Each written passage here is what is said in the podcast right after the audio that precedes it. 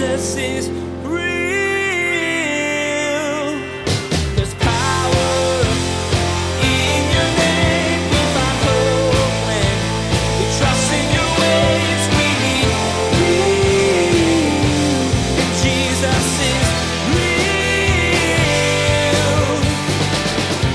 God asks each one of us to keep the fires of our hearts burning. The priest's job was to keep that fire stoked. And let's be honest, we all live and we move and we have our being and we struggle to keep that fire burning, don't we? Life, circumstances happen and we lose the flame, we lose the, the heat, we lose the fire. This little light of mine, I'm going to let it shine. Not only is this Bible song a favorite of many children, but as you'll hear today, it contains a message that God wants you to take to heart. As you continue this study of Leviticus, Pastor Daniel urges you to keep the fire of your heart burning brightly. Just like one of the temple priests' primary roles was to keep the sacrificial fire going, God wants you to keep your heart open and warm to Him. Now, here's Pastor Daniel in Leviticus chapter 6 as he begins his message, the Sacrifice Recap.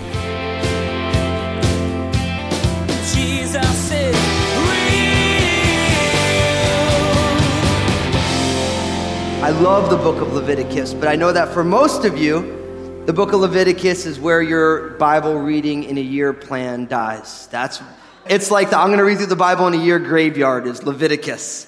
Cuz you get a little ways into it and you're like, "What is going on? What does this mean? Well, okay, I'm just going to skip to Psalms." Right? Isn't that kind of how it goes? Can we all just agree that that's kind of how Leviticus functions? But there's a lot in here. There's a lot in here. Because remember, the, the most common phrase in the book of Leviticus is, Be holy as I, the Lord your God, am holy. So it's a book about holiness. And one of the biggest needs that we have, I believe, in the 21st century West that we live in is a recovery of the holiness of God. Because when you think about that word holy, it means to be other, to be distinct. And most of, when you look at humanity, humanity understands what it is, but we have very little awareness of the otherness of God. I think it was Voltaire who said that God created us in his image and we've been returning the favor ever since. And most people, us included, we have a tendency to think that God is like us. When God is holy, He's completely different from us. He's other, unique. And we do not want to conform God in our minds into our image because that's impossible. We want Him to conform us into His image.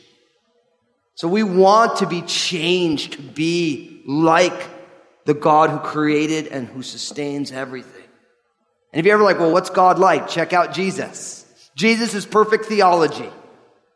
Jesus is what God looks like in flesh. The way, you know, we always say that Jesus is God-like, but very often we don't remember that God is Jesus-like. Jesus is the perfect embodiment of who God is. And God wants to conform each one of us to have the resurrected life of Jesus lived through us with our gifts and talents and circumstances. So, as we move into Leviticus chapter 6 today, what we're going to find is I call this the sacrifice recap because remember this whole series, really Leviticus chapters 1 to 7, it focuses on five sacrifices. And what's interesting, if you've been traveling with us, we've seen each one of those five sacrifices. But now we go back and it's a recap. Now why? Why is there a recap? Because as we study these sacrifices again, what you're going to find now is that Whereas the, the first five chapters explains the sacrifice for the worshiper. Now, chapter six and seven, we see the same sacrifices, but as it relates to the priests and what they are doing. So you're seeing the sacrifice now not from, I am the offer of a sacrifice and how does this all work? Now, this is primarily an instruction book for the priests. Now, if you're thinking about why the Bible is what it is and how it is, this is this chapter and these chapters that we're going to see is one of the reasons why Bible scholars started talking about something called source theory, where, and I'm going to explain it to you. Most people, when you think about Genesis, Exodus, Leviticus, Numbers, and Deuteronomy, everyone says, oh yeah, Moses wrote those books. That's kind of like your standard, the average person who goes to church says, oh yeah, the Torah was written by Moses. Now, what's interesting about it is it really doesn't say anywhere that Moses wrote these books. But that's just kind of like, and I think because in, when they, when, uh, they translated the Bible, that became the, the King James translation. They put the first book of Moses, Genesis, the second book of Moses. And so it, it kind of just ran right into kind of just the average way people thought that these books were written by Moses. But then when people started reading it, post Enlightenment or during the Enlightenment with all the ideas of criticism and literary criticism, they started saying, well, if Moses really wrote it, how, why would Moses say that he was the most humble man who ever lived? Like, would the Holy Spirit really let him do that? How did Moses write about his own death and burial? You know what I mean? Like, they're pretty good questions, right? And so one of the, one of the theories, and I say that it's a theory because I don't know that I buy it, but it has some plausibility, is something that they call source theory, which means that the first five books of the Bible, what we call the Torah, the Pentateuch, was compiled from a number of different sources. And scholars would tell you it's J, E, D, and P. If you don't know what I'm talking about, don't worry about it. You can just skip over this. We'll get to a lot of other things. But the idea is, is that there are different sources that these were compiled later, put together at a later date. I mean, do you ever wonder, like, when were these first five books, when were they written? When did they come together? Is there a reason why they came together in the way that they did? I mean, these are great questions. It's one of the blessings of the Enlightenment thinking that it has on the Bible. And so these chapters, because we've already seen all of them, now we go back to those same ones, but it's the priestly manual. They say, oh, one of those sources, J, E, D, and P. P is the priestly source. That there was some text written for the priests on how do we do all these things and why do we do them and what's important. And these chapters show, like, hey, look, you see, this is, we've seen the sacrifice, now we see them, how does it work for the priests? So we go back around again. So that's where that source theory comes from. The reason I bring it up is because what happens for a lot of people is that you grow up in church, you know, Moses wrote this, and then you end up going to college, and then you go into like a religion of the Western world class, and they tell you, oh, the first five books was not written by Moses, written by four different sources and compiled later. And people who grew up their whole life thinking that the only way to read the Bible was that it was all written by Moses, their faith gets taken apart in college. Because all of a sudden you're hearing all these different things. So I want to bring these things up because if you're sharing your faith, and I hope that you do, and you're talking with people, you're going to have people be like, well, you know, what about source criticism? How does that work? And you're going to be like, what? Huh? So part of what we do is we want to be able to be educated with the tools of what it means. And so I don't think there's anything really wrong with the source theory. It's still a theory, though. I don't know if it even matters who was inspired because we know that the text is inspired. You know, inspiration always speaks of an author behind a human author. It always does. So even if there's disputes over who the author was, it's really about the author behind the author, right? Bozo the clown could have been the, the person who wrote it down. If the Holy Spirit inspired Bozo the clown, it still inspired text. Doesn't that make sense? So it doesn't really matter who the sources are. But I bring it up because as we go back into this again, you start to see, oh, okay, we're doing these same sacrifices, but now we're looking at it from a different angle, from how this works for the priest. So we're picking up Leviticus chapter 6, verse 8. We're going to see all five sacrifices again. Look at what it says. Leviticus 6, verse 8. Then the Lord spoke to Moses, saying, Command Aaron and his son, saying, This is the law of the burnt offering. The burnt offering shall be on the hearth upon the altar all night until morning, and the fire of the altar shall be kept burning on it. And the priest shall put on his linen garment and his linen trousers. He shall put on his body and take up the ashes of the burnt offering, which the fire has consumed on the altar, and he shall put them beside the altar. Then he shall take off his garments put on other garments, and carry the ashes outside the camp to a clean place. And the fire on the altar shall be kept burning on it. It shall not be put out. The priest shall burn wood on it every morning and lay the burnt offering in order on it. He shall burn on it the fat of the peace offerings. A fire shall always be burning on the altar. It shall never go out. So now, again, we saw this in Leviticus chapter 1, the idea of the burnt offering. Now we get specifics for the priests. Notice just a few quick things. Who is the Lord commanding? He's commanding Aaron and his sons. So this, again, this is the priestly tribes. Okay, Aaron was a descendant from Levi, he was the brother of Moses. They had responsibility for the priestly duties. Now, notice, there's a few emphases here that we really want to see. First, one of the emphases in these verses is about keeping the fire perpetually burning. You notice that kept popping up? You need to put wood on it, you need to keep it burning perpetually. So for the, the altar of sacrifice, it needed to have perpetual fire on it so that they could keep offering sacrifices. And you can imagine if you were there at the tabernacle or later at the temple that there would be sacrifices going all the time. There'd be lots of people, lots of sacrifices. Now, how do we apply this to our lives? Quite simply that God asks each one of us to keep the fires of our hearts burning. The priest's job was to keep that fire stoked. And let's be honest. We all live and we move and we have our being and we struggle to keep that fire burning, don't we? Life, circumstances happen and we lose the flame. We lose the, the heat. We lose the fire. And what's interesting is that every, almost everything in our lives is meant to draw us away, to keep us from burning brightly. And God gave the priests, which we are all a kingdom of priests, He gave us a responsibility to keep that fire burning. And so we need to keep stoking that fire out, right? How many of you have ever, ever kept a bonfire or something? You had a, a fireplace, right? You gotta, it needs air, it needs wood, and it needs a little prodding. And we need it. We need to keep those fires of our hearts burning bright. And if you're here today and you're like, man, I am not burning bright, you're in the right place. You came to the right place. Because I believe the Holy Spirit wants to blow on the fires of our hearts and He wants to take those smoldering embers and He wants to get them up into a rager again. Because God wants us to burn bright for Him and He wants us to start forest fires. Everyone we bump into, they catch fire. That's what our jobs are. Our jobs are to let God excite us for who He is. And everyone we come in, it's like every time you bump into someone, they light up. They light up.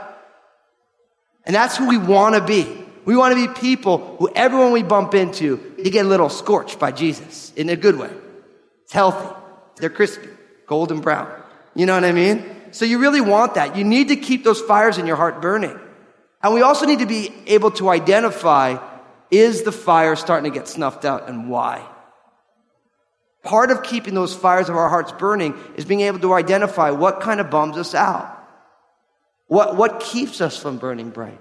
Are there situations or circumstances? Are there relationships that start to snuff out the fire of God in our lives? The priest had a responsibility to do that. So that's the first thing. Second, the Lord is concerned with the ashes.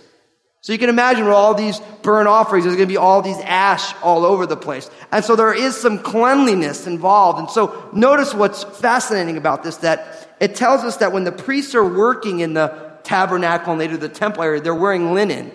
But when they go to dump the ashes, they change their clothes. Now that's interesting. Now you got to realize linen, like today, linen is a very soft, breathable garment. And the priests were never allowed, they were always wearing linen or light, like cottony types of clothes. Why? Because God doesn't want our work. See, he didn't want the priest to be dripping with sweat, like, it's so hard to serve the Lord. Because Jesus didn't come to be served, but to serve and to give his life as a ransom for many. So the priests were never supposed to sweat. So God gave them breathable clothes. And, and I'll be honest with you, it's very important for us as children of God, as servants of the Lord, to not be like, give the impression that like serving the Lord just a big old bummer, like, woe is me. It's an awesome privilege that we get to roll up our sleeves and get dirty in the name of Jesus. But God doesn't need our service. He is completely good the way He is. We serve as a response to His love. That's what we do. We serve in response to His love. But we should never be like, oh, woe is me. So hard being a servant of the Most High. Man, it's a privilege. I mean, if we just get to be a doorkeeper in the house of God, man, that's more than we deserve. Right? If we get to do anything in Jesus' name, that's more than we deserve. And we have to be careful because, you know, they talk about burnout in ministry, and it's real. And the reason it's real is because oftentimes we try and do things in our own strength, and we do it for the wrong reasons. And God loves us too much when we do things in our own strength for the wrong reasons to give us the reinforcement that we're looking for. Because it's an idol, isn't it? I thank God every day. I thank God every day that I'm not trying to preach my way into heaven. That'd be a nightmare for me, for any pastor. You know what I mean? You're not trying to serve your way into heaven. You're getting to heaven. You're in God's family because of your faith in Jesus. And it has nothing to do with what you do or don't do for Him. It's all about what He has done for us. And because of what He has done for us, we respond to His finished work and we get our, we roll up our sleeves and we do all sorts of things. But none of it is to get us saved. None of it is salvific. And so the priests wore linen. God didn't want His people to be sweating it, sweating to the oldies, so to speak, you know, and the whole thing. He wanted them to be calm and relaxed. Because it's important. God didn't want the people to think that serving God was a burden. It's not a burden. It's a blessing. So when it was time to go take the ashes out, they changed their clothes. Their priestly garments went off and they were just, so to speak, taking out the trash. So very, very fascinating. And so the focus for us is these few things for the priests. Very simple, pretty elegant. We need to make sure we keep the fire burning in our heart. That fire should burn perpetually. Now, as we move to verse 14, we move into the grain offering as it exists for the priests. This is the law of the grain offerings. The sons of Aaron shall offer it on the altar before the Lord. He shall take from it his handful of fine flour of the grain offering, verse 15, with its oil, and all the frankincense which is on the grain offering. He shall burn it on the altar for a sweet aroma as a memorial to the Lord. And the remainder of it, Aaron and his sons shall eat with unleavened bread. It shall be eaten in a, in a holy place. In the court of the tabernacle of meeting, they shall eat it. It shall not be baked with leaven. I have given it as their portion of my offerings made by fire. It is most holy, like the sin offering and the trespass offering. Verse 18. All the males among the children of Aaron may eat it. It shall be a statute forever in your generations concerning the offerings made by fire to the Lord. Everyone who touches them must be holy. Verse 19. And the Lord spoke to Moses, saying, This is the offering of Aaron and his sons, which they shall offer to the Lord, beginning on the day when he is anointed, one tenth of an ephah of fine flour as a daily grain offering, half of it in the morning and half of it at night. It shall be made in a pan with oil. When it is mixed, you shall bring it in. A baked, the baked pieces of the grain offering you shall offer for a sweet aroma to the Lord. The priest from among his sons who is anointed in his place shall offer it is a statute forever to the Lord. It shall be wholly burned. For every grain offering for the priest shall be wholly burned. It shall not be eaten. Now, we dealt with much of this in Leviticus chapter 2, the idea of the grain offering. Now, first, I want you to notice from verses 14 to 18, it's how are the priests meant to offer the grain offering that someone else brings. So someone else is the worshiper bringing the grain, and this is what they're supposed to, to do with it. Notice, they take a handful of it, right? with its oil and its frankincense, and they shall burn it on the altar for a sweet aroma. Now remember, we've been talking about this, and we're going to see this. The Apostle Paul is going to take the same phrase, the sweet aroma to the Lord. He's going to use it in Ephesians chapter 5, which we're going to hit on Sunday. But when we talk about it, the idea it's something that's well pleasing. So uh, oftentimes pastors will make jokes like, the Lord loves a good barbecue. You know, because it says about, oh, it's a sweet smelling aroma to the Lord. The idea is that it's something that is well pleasing to God. Okay? And so, so the idea is that out of this grain offering that's coming, they take a handful with the oil and the frankincense. So not, if, has anyone here ever baked bread? I worked at a bakery for, for a number of years. And it's interesting when you would take oil and put it in bread, it would make the, the texture a little bit more silky. Very, very nice. The idea with frankincense, it gives it, it gives it some flavor and a scent to it. And so you can imagine when they take this handful of grain with a little oil and frankincense, they stick it on the fire, it's going to smell really nice. Right? So the first handful they offer, but then notice with whatever is left over, verse 16, the remainder of it Aaron and his sons shall eat with unleavened bread. It shall be eaten in a holy place in the court of the tabernacle of meeting. They shall eat it. It shall not be baked with leaven. I have given it as their portion of my offerings made by fire. It is most holy, like the offering, like the sin offering and the trespass offering. Now notice that. So whatever isn't offered, out of the amount that's offered, a handful is actually burned and the rest of it is baked and the priests and their sons are allowed to eat it, but not allowed to take it anywhere. It has to be eaten within the vicinity of the tabernacle, the court of the tabernacle, or eventually the temple, which remember the temple in Solomon's time is going to become the, the permanent structure. The tabernacle was a portable structure until the temple. So a certain amount of the grain offering was offered to the Lord, and the rest of it was used to feed the priests. And so, you know, I can make great jokes about the need to feed the pastor and all that stuff, but we'll just pass on that for right now. You guys do a good job of that anyway. Someone, I got cannolis dropped off at my office today, so praise God. And Twinkies on Sunday, so God help my diet. and I just ate them with Thanksgiving. I said, Lord, bless these Twinkies to my body. Praise you, God. But hey, there's biblical mandate for such things. So praise God. But you got to realize that God wanted to take care of the priests as well. But notice, they needed to be reverent with what they were eating. Again, there's the prohibition against leaven. Why? Because God doesn't like yeast. God doesn't like Wonder Bread. No. Yeast is a picture. Leaven is a picture of sin. It always is. Why? Because leaven or yeast corrupts by puffing up. That's what it does. And you can, if you look into the, um, the way yeast actually works, it literally eats the gluten in wheat. That's what it does. And that's why it puffs up. It literally corrupts it from the inside. It literally goes and eats away at it. And because of it, it rises. So that's exactly what sin is, isn't it? Sin both eats away at us on the inside, and it also corrupts us by what? By puffing us up.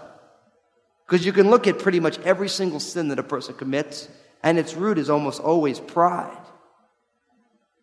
Why is the root always pride? Because remember what the first commandment is you shall have no other gods before me. And in some ways, once you break that commandment, everything else follows. The reason we sin is because just like the serpent told Adam and Eve in the garden, if you eat it, you'll be like God. And the thing is, is they didn't become like God, they just thought that they were. And when you and I rebel against God, it's because we think we know better than God. Our ways are better. Our desires are more important. Jesus is real. Thanks for tuning in again with us as we continued in this study of Leviticus. Today, you were reminded that just as the priests tended the temple's sacrificial fire, God wants you to keep the fires of your heart growing strong. Pastor Daniel encouraged you to fight the things in your life that try to draw you away from the Lord. He said that God knows that it's hard to keep your focus on Him, so the Holy Spirit will work in you to fan the flames of your heart. If you've enjoyed Pastor Daniel's teaching today on Jesus is Real Radio, we'd like to invite you to join us at Crossroads Community Church for our Sunday services at 8 a.m., 10 a.m., or 12 p.m. If you can't come in person, you can still be part of our vital congregation by tuning in to our live stream. Find out more at crossroadschurch.net. That's crossroadschurch.net. Hi, friends. Pastor Daniel here. I'd love for you to be part of the Crossroads Community Church family but I understand some of our listeners can't make it to the actual church building. If that's you, come join us online. We live stream our Sunday morning services at crossroadschurch.net. So grab a cup of coffee and join us wherever you are for our time of worship and teaching.